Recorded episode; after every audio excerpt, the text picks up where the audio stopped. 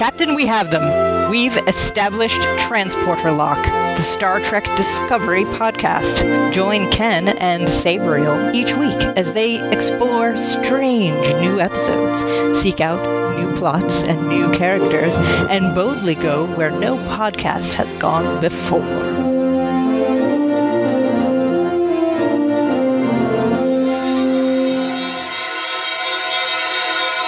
Hello, Sabriel. Hello, Ken. Oh my gosh, it is day one post Discovery. The show has now aired. Yes, I'm so excited. I feel like my life has changed forever. I feel like I'm starting a new job. When I woke up this morning, I'm like, this is not like anything I've ever experienced before. the world is different now. We're in a post new Star Trek world.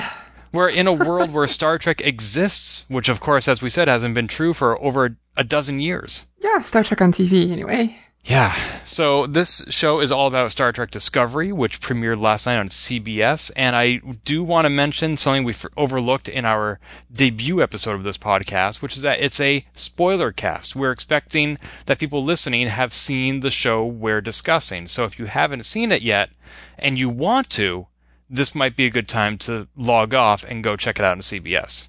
Right. Uh, how did your CBS experience go, Ken? It was fine. I installed the CBS All Access app on my PlayStation 4, Xbox 360, and Apple TV.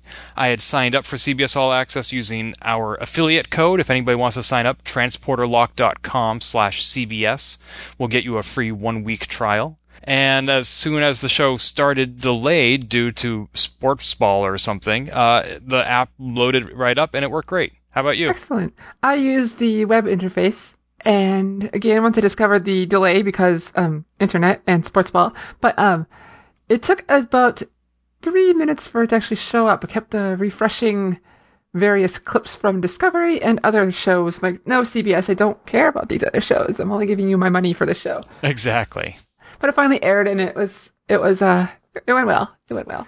Yeah, and there's a lot to talk about. We're going to try to keep this episode to be no longer than the episode we're talking about.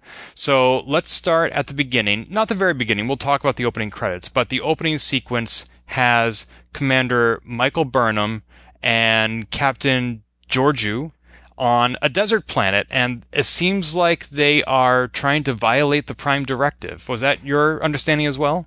Yeah, violate. They were trying to, uh, what was the wording they used? They're trying to, um, steering clear of General Order 1, uh, by going in here. So basically, yeah, they're doing what Star Trek captains do all the time is try to skirt around the Prime Directive. So General Order 1, that's like the Prime Directive, but it hasn't been named as such yet? It's probably been named. It's just, it's also what it's called. It's General Order 1. I think that's what they would call it in TOS for here and there too. But do you think anybody who's watching Star Trek for the first Oh. time would have understood that? Nope, nope, that was totally for us. So I don't know. It seemed like sort of a throwaway scene where they introduce us to this alien planet that lays eggs, but then we never see them again. It was probably more about the relationship between these two members of Starfleet and how they've been working together for seven years. That's exactly what it was. It was to show that uh, Captain Georgiou and Burnham have a connection and they have for seven years. Mm-hmm. It was very lighthearted. And it's all about trusting each other, including trusting one's ability to leave footprints in a dust storm and have them not be blown away. She did a very good job of recreating the Starfleet Delta. She did, and the ship noticed it and flew into the atmosphere, which was pretty cool. Uh huh. Uh huh. I think chronologically in the Star Trek universe, the first time we saw a starship of that size enter the atmosphere was probably Voyager when it landed on a planet. Yeah. Uh, I remember when Voyager did its landing protocols. Everyone was, "Oh my god, it can land!" I mean, we we knew it, but we actually got to see it, and that was amazing. Seeing a ship coming into the atmosphere was pretty cool. Because otherwise, in like next gen, when that would happen, it was this big, huge ordeal, and the ship was gonna heat up and die or blow up. Right. The reason Gene Roddenberry invented the transporter was because he couldn't figure out how to land the Enterprise. But in the Discovery pilot, they didn't land the Shenzhou. It just came into the atmosphere to skirt around the interference that they could beam them up. Yeah. Sort of the best of both worlds. Ha ha ha ha. So then there, uh, I appreciate how you humor me, Bree. This is going to be a lovely several weeks of doing this every week. Thank you. So they fly off from the planet and they go to investigate a communication relay that has been mysteriously damaged. Yes, yes. And uh, we as viewers can make an assumption as to what happened because the before the scene with uh, Captain Georgiou and Burnham, we got a view of the Klingons. That's right. And the Klingons are speaking what the original series might have called Klingonese, Yeah, which Klingon. later shows just called Klingon, with English subtitles. I'm glad we got to see them just speaking Klingon. I, I fear that. Okay, I didn't fear. Um, it didn't feel as guttural as Klingon has become in later years. It's sounded like just common speech of a different language. I'm not sure if I'm getting my meaning very well or clear through clear here. Are you saying they m- made actual changes to Klingon vocabulary and syntax? I don't know. It didn't. Like, Klingon sounds very harsh and angry. None of these Klingons sounded that way. Do you think that's because we're accustomed to hearing just individual words in the context of English dialogue? It's possible. We usually hear in like the movies or whatever, we hear like a sentence or two in Klingon and then everything is English. So it's possible. But it just, it didn't feel right to me. Not necessarily wrong. It, okay, different. It felt different. And I'm not sure if it's good different yet or bad different or no, no problem different. I mean, Well, it was certainly the opposite context where we had a long Klingon monologue punctuated with the English phrase, we come in peace. I love that. I love that. What what did you love about that? they were almost kind of mocking mocking humanity and federation and having that line and having him say it in english was great and then he, later on oh never mind that was different. Ah. Do you think that they find that phrase threatening because it's a lie or because they find peace threatening since they're a warlike species? I think they find it's a lie they feel the federation is encroaching on their territory uh, that's a common theme in star trek where people think like the federation views itself as this great benevolent amazing group of people while other races who are not in the Federation see it as people who are expanding beyond their territory and who are trying to make everyone one big happy Federation. That's also a common theme in a lot of sci-fi, including John Scalzi's Old Man's War, where humanity is just like a virus that's just spreading across all these boundaries and barriers to infect all these planets. And other alien races are like, whoa, whoa, whoa, this is our turf. And so it seems like the Klingons are taking a preemptive strike against this encroachment and this expansion. Yes, absolutely. So they get to the satellite and they find this uh, obscured object in the asteroid belt, which they look at with an actual telescope. I loved that. I saw that telescope in the background, like the scene just prior to it. I'm like, oh, that's cool that she has that. It's like you don't see the captains have that, and all of a sudden, next scene, it becomes relevant. I did not see that in the background. I thought they just whipped it out of thin air. Uh, nope, nope, it was there. Oh, that's clever. I need to watch the show again. There's also a space chess set. There's a what now? Space chess set. Way in the Oh, background. oh, like a like the 3D chess set. So her her radio room, Captain uh, Georgiou's radio room, also seems to double as the um, the observation lounge or um, situation room, as it were, in like Enterprise, where there's a table and chairs, and in the background you can see the space chess set. Yeah, it almost seems like also a museum of Star Trek artifacts because I understand if you look closely enough, the books on her shelf are each episodes of TOS. Oh, really? I didn't I didn't catch that. There's like the City on the Edge of Forever and Metamorphosis. nice, nice. Yeah. I mean, I don't know how you would know that unless you were on the set looking because I don't think it's that detailed. Yeah, maybe it was just the way I viewed it, unless I had like a 4K TV. Oh, that's nice. Wow. I do not. I just said if I had one. Oh, I, am sorry. You know what? I'm going to have to rewatch this episode at my mom's house because I just bought her a new 4K TV and she now has a nicer TV than I do. Nice. Yeah, and she wants to watch Discovery anyway, so I'll rewatch it there. so they need to take a closer look, and Michael decides she's just going to fly out there in her spacesuit. Yeah, this is this almost seems like a nod to Into Darkness. Oh, when Pine, uh, not Pine, Kirk and Khan go flying across? Yep, yep. I mean, it may not have been, but I think it just kind of little homage to it, or like, hey, this is a thing that Starfleet officers do. You know, it's interesting because the space outfit that she was wearing looked somewhat similar to what we saw in Star Trek Into Darkness, the movie, and very different from any spacesuit we saw on the original series back in the 60s. Yes, and it's also a. I think it's very much the budget thing. I mean, that's that's going to be a continuing theme throughout the entirety of Discovery versus TOS or any of the earlier TV shows. Is budget, budget, budget. As in Discovery has a bigger one? Yeah. Oh, and product of its time as well. Things have Sure. just changed in the real world. Well, it's interesting because there are a lot of fan series like Star Trek Continues where they actually do try to replicate the look and feel of the 60s show, and sometimes with the same actors. I I feel like Discovery understands that they are manifesting the idea behind the show without taking it super literally. Oh, absolutely, absolutely. I mean, they had the same problem with Enterprise when that came out.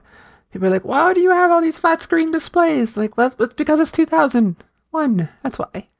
Right, and now we have holographic communicators, which we didn't see except a few times on DS9 before they canceled it. Yeah, in Deep Space Nine, it was a different thing. I think they were going for a let's try to see if we can have these conversations between two people seem more real. So they actually had the actors in the same room, which I thought that was kind of cool. Now that I think, in retrospect, everyone hated it at the time. But um, so they seem to bring that technology back, but they still use the hologram. thing. I don't. It's it's neat. I like it, but it definitely is out of place in the if you go by technological canon.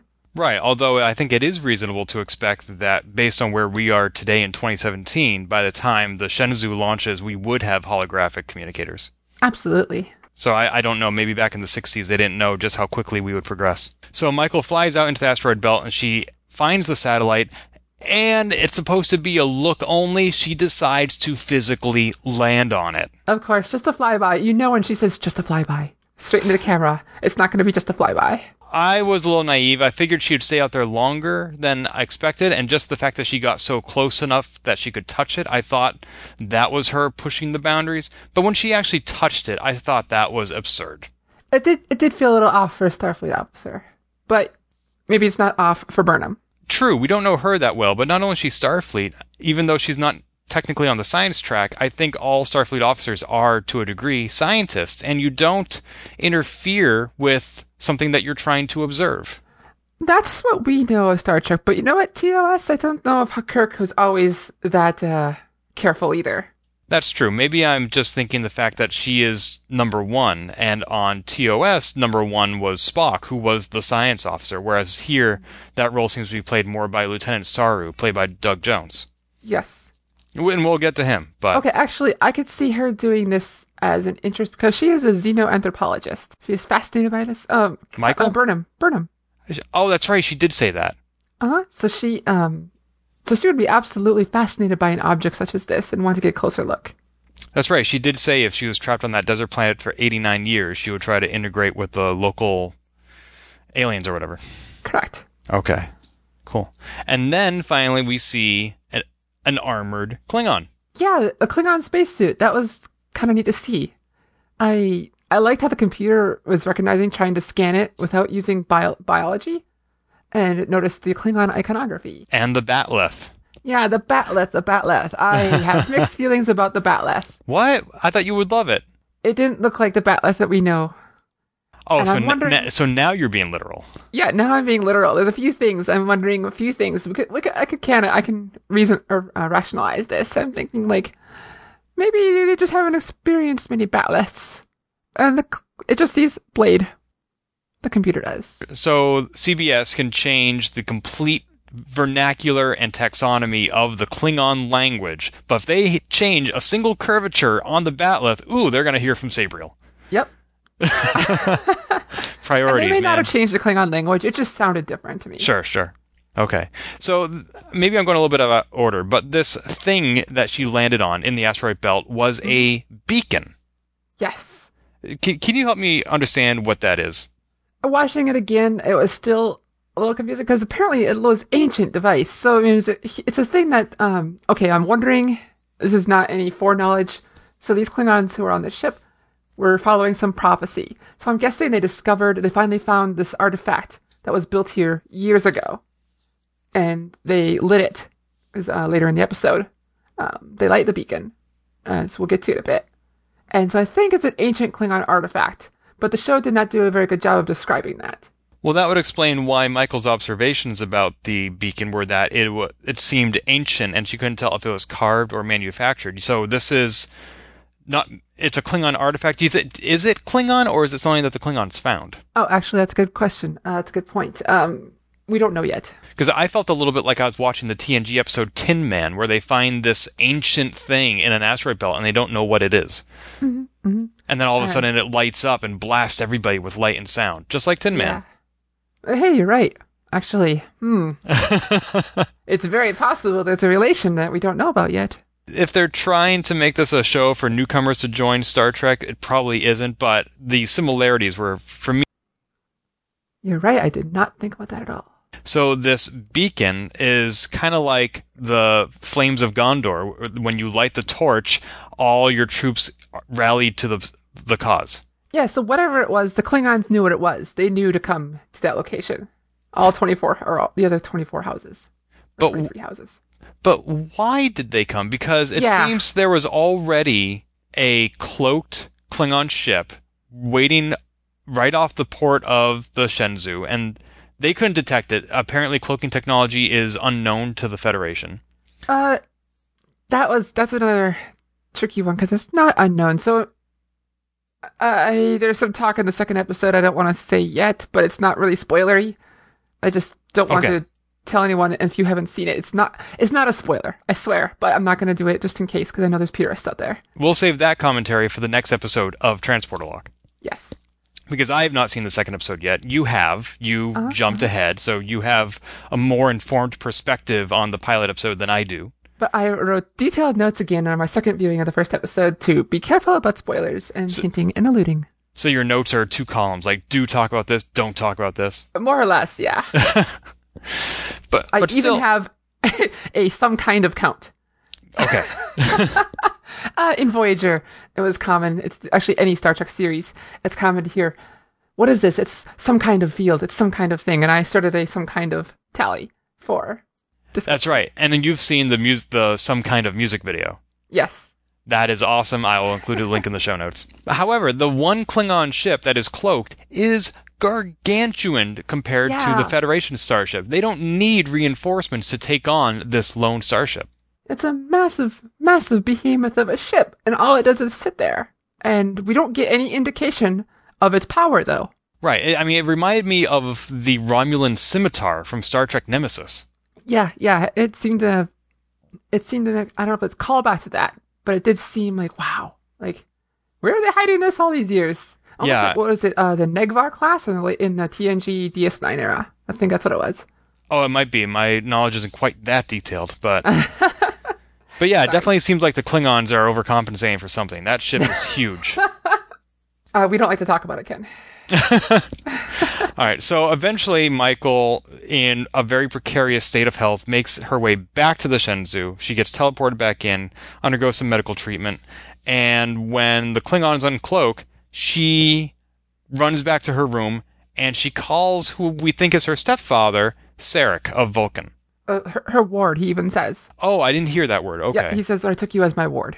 it was interesting that I, I don't know what uh, I don't know what Vulcans refer to each other as, like father and son. Like I never heard Spock call Sarek dad. Your father. That's true. That's very formal. I wasn't sure what Michael would call Sarek, Yeah, I don't, I don't know if we ever heard that. other than just Sarek, because there was a brief flashback where we see Michael growing up on Vulcan in much the same way we saw Spock growing up in the 2009 film. Yeah, we got to see the learning modules. That's right. And she has this Vulcan wardrobe and Vulcan haircut and not pointy ears, so she's very human. And we know that she was raised by the Vulcans. Well, we don't know why the Vulcans specifically and Sarek specifically, but we know that her birth parents were slaughtered by the Klingons. Right, there was some terrorist attack by Klingons, and he took her in on, on a Vulcan human science station. Which sounds a lot like humans taking Worf in after his family was slaughtered at the massacre at Khitomer. You're right, you're right. So it's almost like she's some sort of a reinterpretation or mirror image of Worf, where instead of like this warrior race being raised by a very emotional race, it's a very emotional human being raised by a very logical race. But okay, the difference here would be it's interesting that okay, Worf did not go back to his Klingon people because the Klingons weren't in the Federation. We had humans and Vulcans in the Federation, and interesting that they did not bring her back to humans. So there may be an unknown reason why Sarek adopted her. And she doesn't seem very Vulcan. She seems very emotional. Oh yeah, she's got the emotions of the yin yang. But maybe she, she's hung around a human, mostly human crew for a while. But so did Spock, Yeah, but he was half Vulcan. I suppose. I don't know. I'm not sure. Okay. Even T'Pol started loosening up a little bit. Yeah, but she was also addicted to drugs. I mean, space drug. I mean, uh, Trellium D is another thing that uh different topic. Yes. All right. So she calls Sarek and he gives her advice where he says Vulcans have kept Klingons at bay because we always fired first and Klingons respect our show of aggression. Yeah, that was fascinating to me. I thought like it makes sense, but it it does, but also it's weird to see her Vulcan say like, "Yeah, we just shot." Yeah, I can't imagine Klingon is just taking one on the chin. Like they say, "Oh, the Vulcans shot us. They're cool. We're going to leave them alone." I feel like Klingons would meet force with force. I suppose it's all in the context too. If they just happened to come across, across each other in deep space, where in territory no one had claimed, it's hard to say because we don't know the context of the situations why how they encountered each other either. I don't know. I feel like the way Sarek portrayed the Klingons as it's almost as if that they are like a dog and you're the master and you need to prove to them who the master of the house is. And I don't think that's true. That doesn't fit with my perception of Klingons. Uh, well, maybe not yours, but like Enterprise, it was similar that way too, especially in the first episode, even Broken Bow. The Klingons were very rowdy. I'm gonna say even all this whole, whole series of Enterprise, the Klingons kind of like they respected when Archer was a little uh, brazen and tough. So I mean, there, there's some precedent. Brazen and tough, yes, but threatening? I suppose, yeah, context. Yeah. I think I think that's what's missing here. And so Michael, nonetheless, buys into what Sarek is telling her and goes to the captain and says, We need to be aggressive. We need to fire on the ship that is just hanging out there after uncloaking before its reinforcements arrive. And the captain says, No way, Jose. We are Starfleet. We don't fire first. Who is in the right? You know, that's a tough one. Um, because again, she's a xenoanthropologist. She understands other cultures are very different. Uh, this is uh, Burnham. And then we have Captain Zhao, who, you know, they've been working together for seven years. He's got a, she's got a tough decision. She's trying to reflect Starfleet ideals. Apparently, she's also a soldier. And she also wants to do that too. So she's having this eternal fight, but she's siding with Starfleet. Where Burnham is siding with her gut instinct. And the captain isn't the only one who wants to follow Starfleet protocol. There's also Lieutenant Saru, the alien on board. Well, Saru wants to just run like tail, like run like the Dickens. So there's actually three different viewpoints. That's true. I although I do appreciate that like in on the next generation we always saw Worf recommending aggressive action and he always got shot down. Yep, yep. And now we hear Lieutenant Saru saying, "We should run and hide every chance we get. I will take any opportunity to not be put in harm's way." Yes, yes.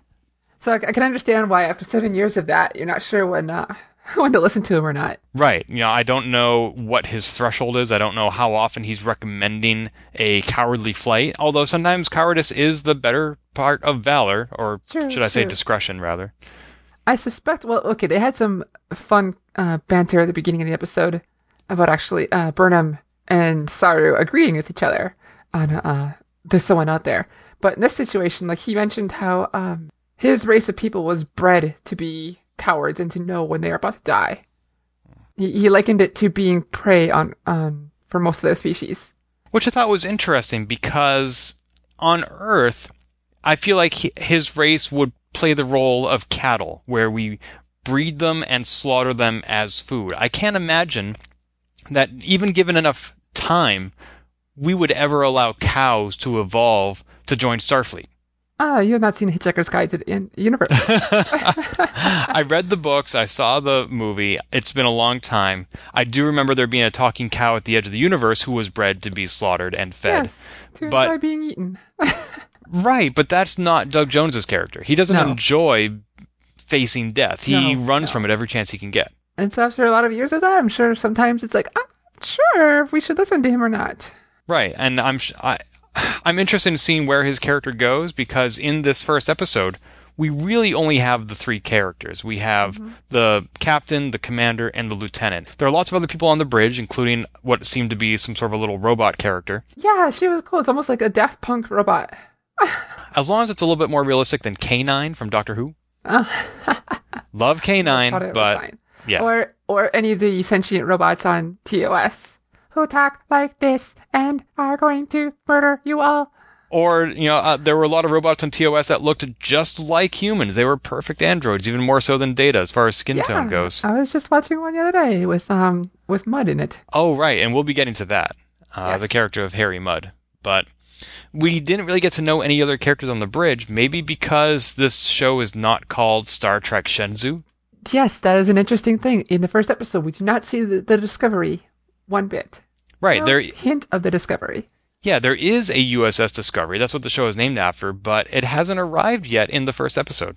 No, and I even took the note uh, when I was actually doing my notes the second viewing. I'm like, I was writing down people's names because none of them stuck, other than the three main characters. There's a Mr. Gant on weapons. There's an Ensign Danby. Danby? I couldn't. I wasn't sure. Danby on Khan or the Navigator.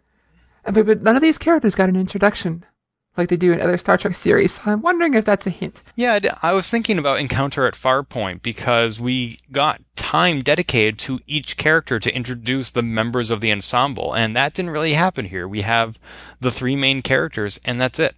Mhm. I mean, any one of the Klingons got more time than any of the humans who are not those three main characters. Yeah, like Voq. Oh, yeah, and one of the Klingons is an albino That was an interesting thing. Because there was an albino Klingon on, on Deep Space Nine. Was there? There was an episode where Dax was recruited to fulfill a grudge held by these three Klingons Right. from the original series. I remember Kang, Kor, and uh, Koloth? Koloth. Yeah, and they were out to kill the albino Klingon. That's right. That's right. Was that episode called The Albino or am I thinking of TNG? I'm not sure. I'm trying to pull up the word albino on Memory Alpha, and it's loading slowly. So I don't have evidence to that fact, but there is a Reddit thread where somebody was postulating, are these the same Klingon? And the conclusion seemed to be, no, it's not. If it is, it could be coincidence. I mean, it's also albinos are not an uncommon but not unheard of thing in any race. So hey, Hmm. But and also, he could be some uh, prophesized person we don't know about yet. It's true, and there seems to be a lot of prophecies with the Klingons. Not only this beacon, but also the child of Tom Paris and B'Elanna Torres. Yep. Oh God, I just read. Oh, what, what do they call? Oh, what do they call there? Moving on. Yeah. I don't. I don't know. Like I don't know. So whatever. Uh, So Michael and the captain have a difference of opinion, very vehemently, on how to approach the Klingons, and I don't approve of what Michael did. I don't either. The it was very obvious, especially even to Saru, that she was not telling the truth about the captain. First, she says, "Just get the ready, weapons ready in case the captain decides to fire," and then like twenty seconds later, fire. And this was after she used the Vulcan neck pinch on the captain. Like she assaulted her commanding officer. Yeah, It's hard for me to believe that Michael Burnham can continue to be a main character on this show, especially when they start off by talking about her getting her own command, because she, everything she did in this episode is a court martialable offense. Oh, absolutely. She like she they set her up for this this um you know you're gonna move on. It's almost like it's kind of hinting us like is she gonna be the captain of the Discovery to us as the viewer if uh if you don't know what's gonna happen and and then um not that's not a second episode illusion. that's to the previews allusion to the trailer and all of a sudden she does this she acts rash she acts she acts like almost like on impulse instead of thinking about her career and that's a that's a Starfleet thing that's a common trope in Starfleet too. Do you think she is acting so emotional due to her own history with the Klingons? I oh I, I think absolutely. With a combination of her knowledge of what the Vulcans, how they treated her, the Klingons, and her past with the Vulc or the Klingons. Um, absolutely. Now, also, they said in Discovery that nobody had really seen or heard from the Klingons in a hundred years, which I suppose is possible because Enterprise, the pilot episode Broken Bow, was set in the year 2151, and the original series was set in 2265, and Discovery is 10 years before that. So if this is 2255, that's exactly 104 years after Broken Bow, and Enterprise went off the air four years after Broken Uh-huh. Bow. So that would be exactly 100 years after Enterprise went off the air. Yeah, and that, I was listening to the lines a bit better. They actually they allow her. They said almost no one has seen a Klingon in a hundred years, and then someone else mentioned. I think it was a Sarah even fleeting encounters with the Klingons. Right. Some So- somebody must have seen them if they killed Michael's parents. Yeah, so yeah, exactly. So something happened back there, but yeah, apparently they've been kind of in hiding, much like the Romulans all these years. I wonder why that is. That, that again does not seem very Klingon-like. yeah, yeah. But then Kirk very much knows the Klingons when they come back a few years later. Yeah, and that's only ten years after Discovery. Uh. So we'll we'll find out, I'm sure. So the show ends on a cliffhanger where the captain pulls a rifle or laser or phaser or whatever on Michael and says, stand down. And then all the Klingon reinforcements arrive and they're at a standoff and end scene. Yeah, that was powerful seeing 24 Klingon ships in front of the Shenzhou. I thought it was impressive when two Klingon warships decloaked off the bow of the Enterprise in the Next Generation episode, The Defector. And here we have like two dozen, as you said. Yeah, yeah. Whew, that's a lot. That, that, that's as a captain, you sit there like, oh god, what's gonna happen? Now, it's not unusual for Star Trek pilots to be two hours long, but for it to be a two parter is rare because in Next Generation we only had three two parters. There was Best of Both Worlds, there was Time's Arrow, and there was Sins of the Father. Uh, weren't there more like uh reunification? Oh, but they didn't come out as two hours. Oh, you're right. I'm sorry. You're right. There was Reunification. And, oh, and Chain of Command. But it was rare to get two-hour events, which I think in TNG we only had two. Uh, the premiere and the, the and the finale. Yeah, Yeah, and here we have it's not a two-hour episode. It's two one-hour episodes with a cliffhanger. uh huh. You know, we only had two cliffhangers. Oh, and Descent. Descent was also a two-parter in Next Generation. Yeah. So we had three two-parters: Descent, Best of Both Worlds, and Time's Arrow. And here we are. The very first episode of Discovery is a two-parter, and I can't help but wonder if they purposely structured that to get people to sign up for CBS All Access. Oh, absolutely, absolutely. I mean, CBS has been kind. Of, I'm gonna be one of those ones who's unsubscribing the instant Discovery is done, and then resubbing when it's back. So you think that the network structure defined the structure of the show? I think it's hard to say, but I have little faith in CBS. I mean, it is a different world where once upon a time, I think it was like different studios would make shows and pitch them to the networks, and now it's the networks themselves making shows. Mm-hmm. So they have a lot more creative control over what they're airing, which in this case could be good or bad. Yeah, I, I think we should avoid the politics of Hollywood as when we can, because it's more about Star Trek. That's true. There is a place for that in some discussions, but I don't know if that's right now. Especially when there's so much else to discuss. Yeah. Uh, what else about this episode caught your eye? Because you saw the first episode twice and watched the second episode, which we're not talking about yet, whereas I've seen the first episode once, and that's it so far. I uh, things that stood out to me is they seem to borrow a lot from the Kelvin universe in the uh, the movie universe, uh, the recent movie universe, in the design of some of the things. Uh, obvious, like huge screens.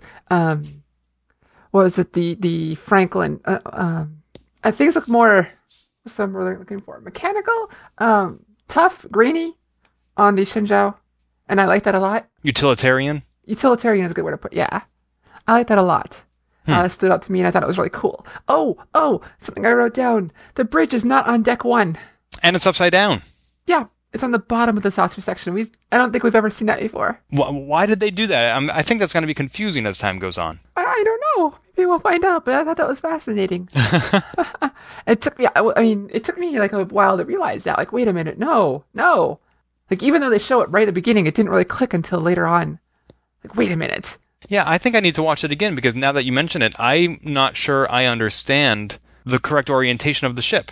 Oh yeah, yeah, because uh, yeah, that's actually probably why we didn't catch it right away. Because that opening scene where we uh, zoom in into the bridge, the ship is, an, is at an angle, and the camera corrects itself, but it's very kind. It's kind of subtle, Hmm. and so yeah, the bridge is on the bottom. And also something neat they do in here that a lot of people have been complaining about on the internet for years is why are all the ships on the same axis? This time they were not. They weren't? No, the Shenzhou and the Klingon uh, ship were actually off kilter from each other when the Klingon ship decloaked. Oh, that's interesting. Uh huh. You're right, because ships usually travel on a plane. In, in the Star Trek universe. Right. Which is totally unnecessary in three dimensional space. So that's one of those little complaints that have been on the internet for 20 years or whatever, like, since the internet became a thing. And then here they are. Like, no, you're right. hmm Yep, ever since the internet was invented, people have been complaining about Star Trek. Pretty much, including Reddit last night. I was like, there was no point in going to Star Trek Reddit last night. Oh yeah, uh, I mean the fandom can be its own topic, but I saw somebody post a message on the Star Trek Discovery subreddit saying, "I love Discovery and I'm done with Star Trek fandom because you guys are incredibly toxic." I have the same complaints between Star Trek and Doctor Who and a few other things where the, some of the best and worst parts about uh, these fandoms are the community. well, I mean that has not been my experience with Star Trek fandom, and of course you and I are propagating Star Trek fandom by hosting a podcast about Star yeah. Trek. Yeah. So uh, I'm gonna at this time respectfully disagree. People's experiences are unique to them and completely valid. That has not been my experience. Uh, I respect that it may be other people's, but Star Trek Discovery, we're coming up on like the last 10 minutes of this podcast. I have a few more things I want to mention, but what else have you noticed that you wrote down? I really liked Burnham's line to the Admiral saying it would be unwise to confuse race and culture.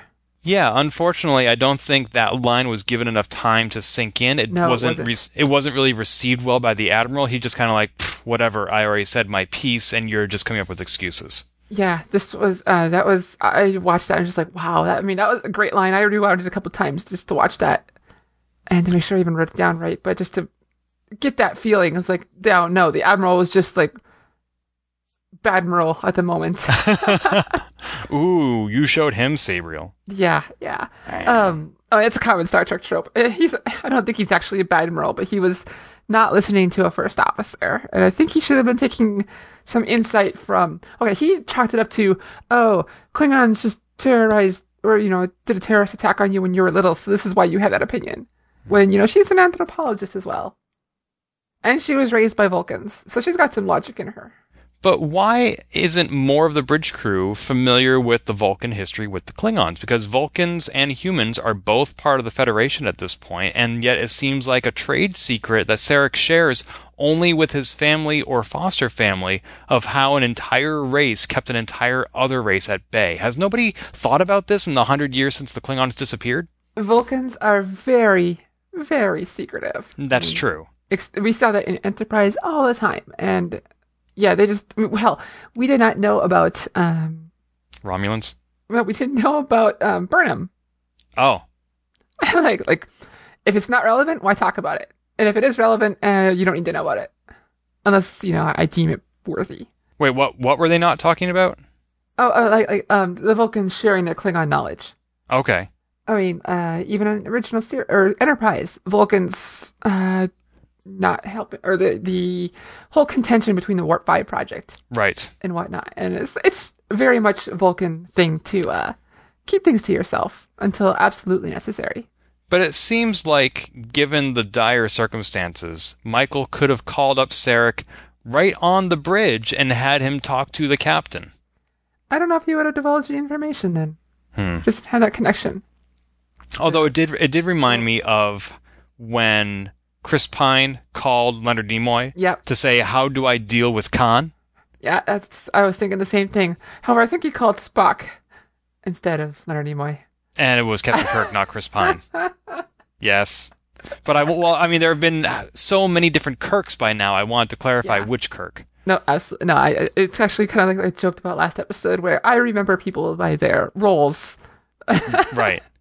Yeah, so it seems, however, when you're dealing with an unprecedented threat to the Federation, you either call Spock or his dad. Pretty much, it seems like that, doesn't it? Yeah, and they're going to give you the Deus Ex Machina, although in this case it didn't work out because the captain di- didn't buy in. Yeah, yeah. Hmm. What the, about the episode? Uh, uh, do you want to talk about, or did you notice, or was neat deep? Oh, yeah, up to you. Of the stuff we haven't mentioned already, the opening credits. Oh yes, that was that was. Uh, I saw the little intro they had about the music uh, a few days before the episode came out. Like they talked to um, I'm drawing a blank on his name, but the composer, and he said he was trying to allude to the original series in a few bits, and he totally did it. He nailed it. Yeah, especially with the closing tones. I only watched the first episode once, and I have not watched the video with the opening credits or the song being conducted, but it definitely has some of the exact same chords as the original series. Yeah, I thought that was really well done, and uh, I know a lot of the internet is not happy about the title credits, but or yeah, the the whole sequence itself. What do you think? I found it rather aloof and I don't know, like it basically it looked like a series of blueprints of mechanical breakdowns of equipment used by Starfleet, and that is not at all what Star Trek is about. So in that sense, I was disappointed. Yeah, I'm still uncertain. I I'm wondering if it's going to have more to do with it once you get to Discovery itself. Because right now, and honestly, it felt like Westworld, the Westworld intro to me than Star Trek. I haven't seen the Westworld intro, but I can I know about the show and I can see Uh-huh. how this would be a better fit for that show. That's very astute. Yeah, so that that's, that was totally giving me that vibe. Um, I'm I'm I'm not anti this title sequence yet. I'm just like I'm gonna wait and see if this is relevant or if it's just kind of like this is our thing. We're doing it our way. Yeah, I do want to listen to the song outside the context of the visuals and so I can focus on that, but I am I can tell you I'm disappointed that it wasn't performed by Rod Stewart. No, not really. You gotta have faith in the heart, Ken. I do. I do. It's been a long time. Actually, that wasn't performed by Rod Stewart either. It was just his song. Oh, Russell Watson? Russell Watson. It was composed by Diane Warren. I'm Yes. sorry. I, I am one of the few people I know who actually liked that song. I, but- I I do too. Oh, oh, hey, we're in good company. Yeah, Yay. we're the only two people I think that do. and that's why we have transporter lock. uh, let's see. So another thing I want to ask is my Twitter friend Yesterbits asked if this would be a good show to watch if you've never watched Star Trek before, and I linked him to the Discovery Primer that CBS put out, which introduces you to the setting and the characters, etc. There's a link to that in the show notes. But the question remains: if you have never seen any Star Trek before, is Discovery a good place to start? I, you know, it's tough. It's almost too soon to tell for me, um, because there's so much of it that is so familiar to me of Star Trek. Where you know, I know what General Order One is. Right. Does that even matter to anyone else? Like honestly, I don't think the scene. I don't think it mattered at all. So it's okay to just go. What was that? Eh, whatever. Okay. Right. Um, knowing that they're Klingon. Like, I, I mean, everybody knows what a or has heard of the word Klingon by now, even if you don't watch the show. It's just part of culture. And so they, they do introduce in that way, like, oh, here's their icon. This is how you know it's a Klingon right away. So I could see, like, maybe, yes, I think it's something you could watch as a complete newbie and get something out of it. Yeah, there aren't a lot of callbacks yet. I know that Sarek is a familiar character, and there will be at least one more in episodes to come, but you don't need to know them. Uh, I, I think it might be hard to acclimate to the idea that, well, the show does give you some sense that Sarek and Vulcans are very logical and Klingons are very warlike, and so I think you get that idea. But one thing that might make it a little bit harder to follow is that unlike Next Generation, which is, you know, very thoughtful and a lot of dialogue. Uh, you know, the encounter at Farpoint gave you time to absorb everything. Discovery is very fast paced. It's not like any Star Trek I've seen before. It's sort of a mix between the diplomacy of previous TV shows and the action of the movies. It's absolutely, or even the arc of the later DS9 episodes. Mm-hmm. Uh, it, it just gets you right in there. There's a little time to think and process, which maybe that's what they're going for. TV has changed in the last 50 years. It absolutely has, even in the last 12 years. In that sense, this show reminds me a little bit of The Expanse. which is I have not watched. So I watched the pilot episode because Susan Arndt absolutely loves it, and her opinion weighs very heavily with me. I didn't like it though, so we're going to disagree on that one. It gave me a sense for what modern space shows are like a little bit. You know, it's uh, a lot of intrigue, very fast paced, uh, re- relatively dark, and I think we're getting some of that with Discovery, and I don't think that's a bad thing. Same here. I, I love. I mean, I honestly, I'm one of those people who have said I miss the Star Trek of in sci-fi because right now in our culture, sci-fi in a lot of places is very dark, uh, grungy, and almost depressing in a lot of ways. And I miss that utopian future of Star Trek. But I still think we see that here in Discovery, and Right. I'm I'm excited to see where this goes and to see more of that. Even if there's once in a while, you know, there's going to be fisticuffs in a fight. I understand that, and it's going to be hard ships, but I'm excited to see what we see Star Trek again as it is as Star Trek. Right. Roddenberry would never have approved of this because he always felt that there should be no internal conflict among crew. That by the time we evolve to this point in the future, humanity has resolved its inner conflicts. We saw that rule go out the window with Deep Space Nine in the introduction of Section 31. Oh yeah. You know, and that was the first Star Trek that was created after Roddenberry passed away, and I thought it was fantastic. And I think Discovery is doing some of the same thing, where we see these internal conflicts already in the pilot episode. Yeah, they seem to have learned some things in there, uh, I'm happy for it. Mm-hmm. And so the first episode, as we said, ends on a cliffhanger. I am definitely tuned in for the second episode. I'm going to watch it tonight to see how this cliffhanger resolves itself, and hopefully we'll end on board the Discovery. You know whether or not we do, and don't spoil it for me. Oh, absolutely not. Uh, but we are going to be recording another episode of this podcast almost immediately within the next 24 hours and airing it. And then we're going to be on our weekly schedule paralleling the TV show, which airs every Sunday night. Yes, yes. So uh, you're gonna have what three times the Ken and Bree this week, week and a half, as you normally will have. And hopefully, if you can get past that overdose, you can you'll stay in for the long haul. Any closing shots before we close hailing frequencies? Oh, I, there was one thing I noted on my notes I did not mention before, Ken. Before we close, Let's hear it. they went full uh, contact in the movie on Burnham's recordings of the Klingon ship or the beacon.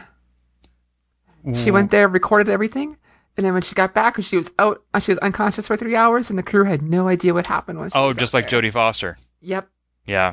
And I was like, oh, Well, you know, maybe they'll run some file recovery software and they'll find it. yeah. Maybe it was still run- maybe it was still running. Because so far we've only seen like the observation lounge, the bridge, Michael's quarters, and a little bit of sick bay. Who knows what other departments are on board the Shenzhou? There could be an IT department. Yeah. Well, there has there better be. All right. So with that parting shot, we will be recording more Transporter Lock. I hope everybody stays tuned. Thanks, Bree. Thank you, Ken. If you've enjoyed this episode, please leave a review on iTunes and keep your hailing frequencies open by following us on Twitter at TransporterLock or subscribing to our podcast and email newsletter at transporterlock.com.